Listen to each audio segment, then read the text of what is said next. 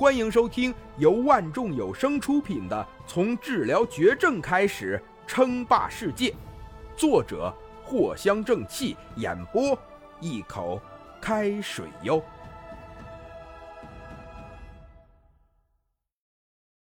第七十四集。就在这个时候，突然间，身边爆发出了一声巨响，另一个骤然间降临了。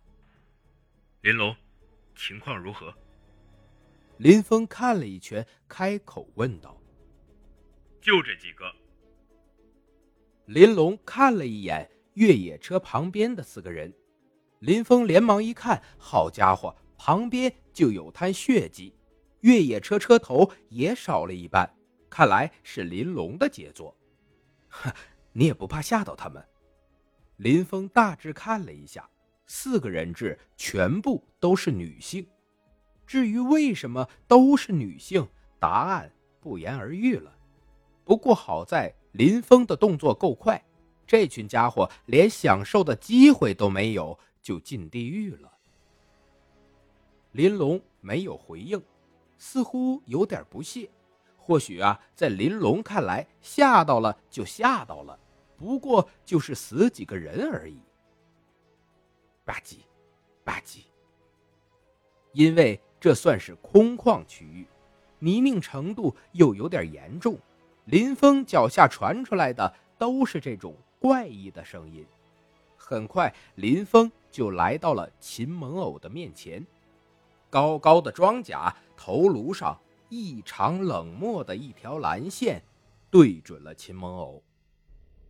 秦蒙偶看着林峰走过来，早就已经心脏狂跳了起来，整个心呢都提得老高了。现在一看林峰的举动，更是吓得浑身冷汗尽出，生怕林峰下一秒就出手。把他给掐死！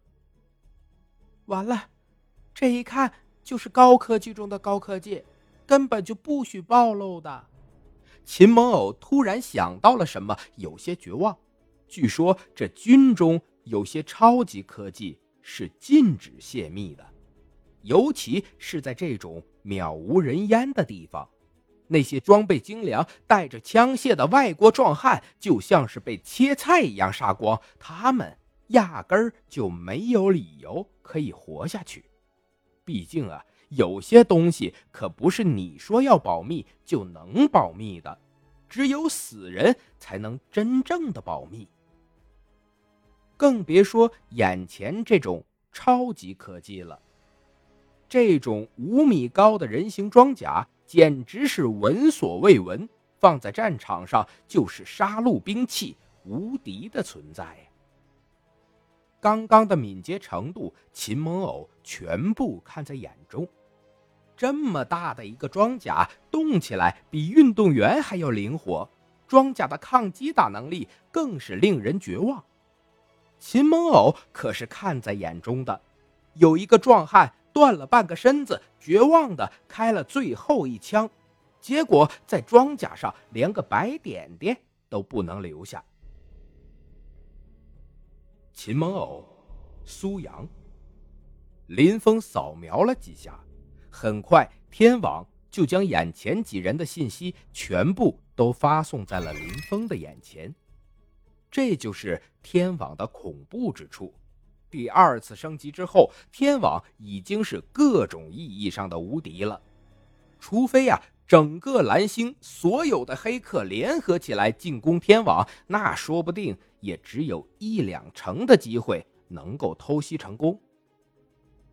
嗯，这两个女孩还挺不错的。林峰眉头一挑，倒是有些意外的发现，这两个女孩现在基本上都是大四，准备出来参加社会工作，居然双双都是上清府出来的大学生，学历很高啊。更是获得了不少的奖项。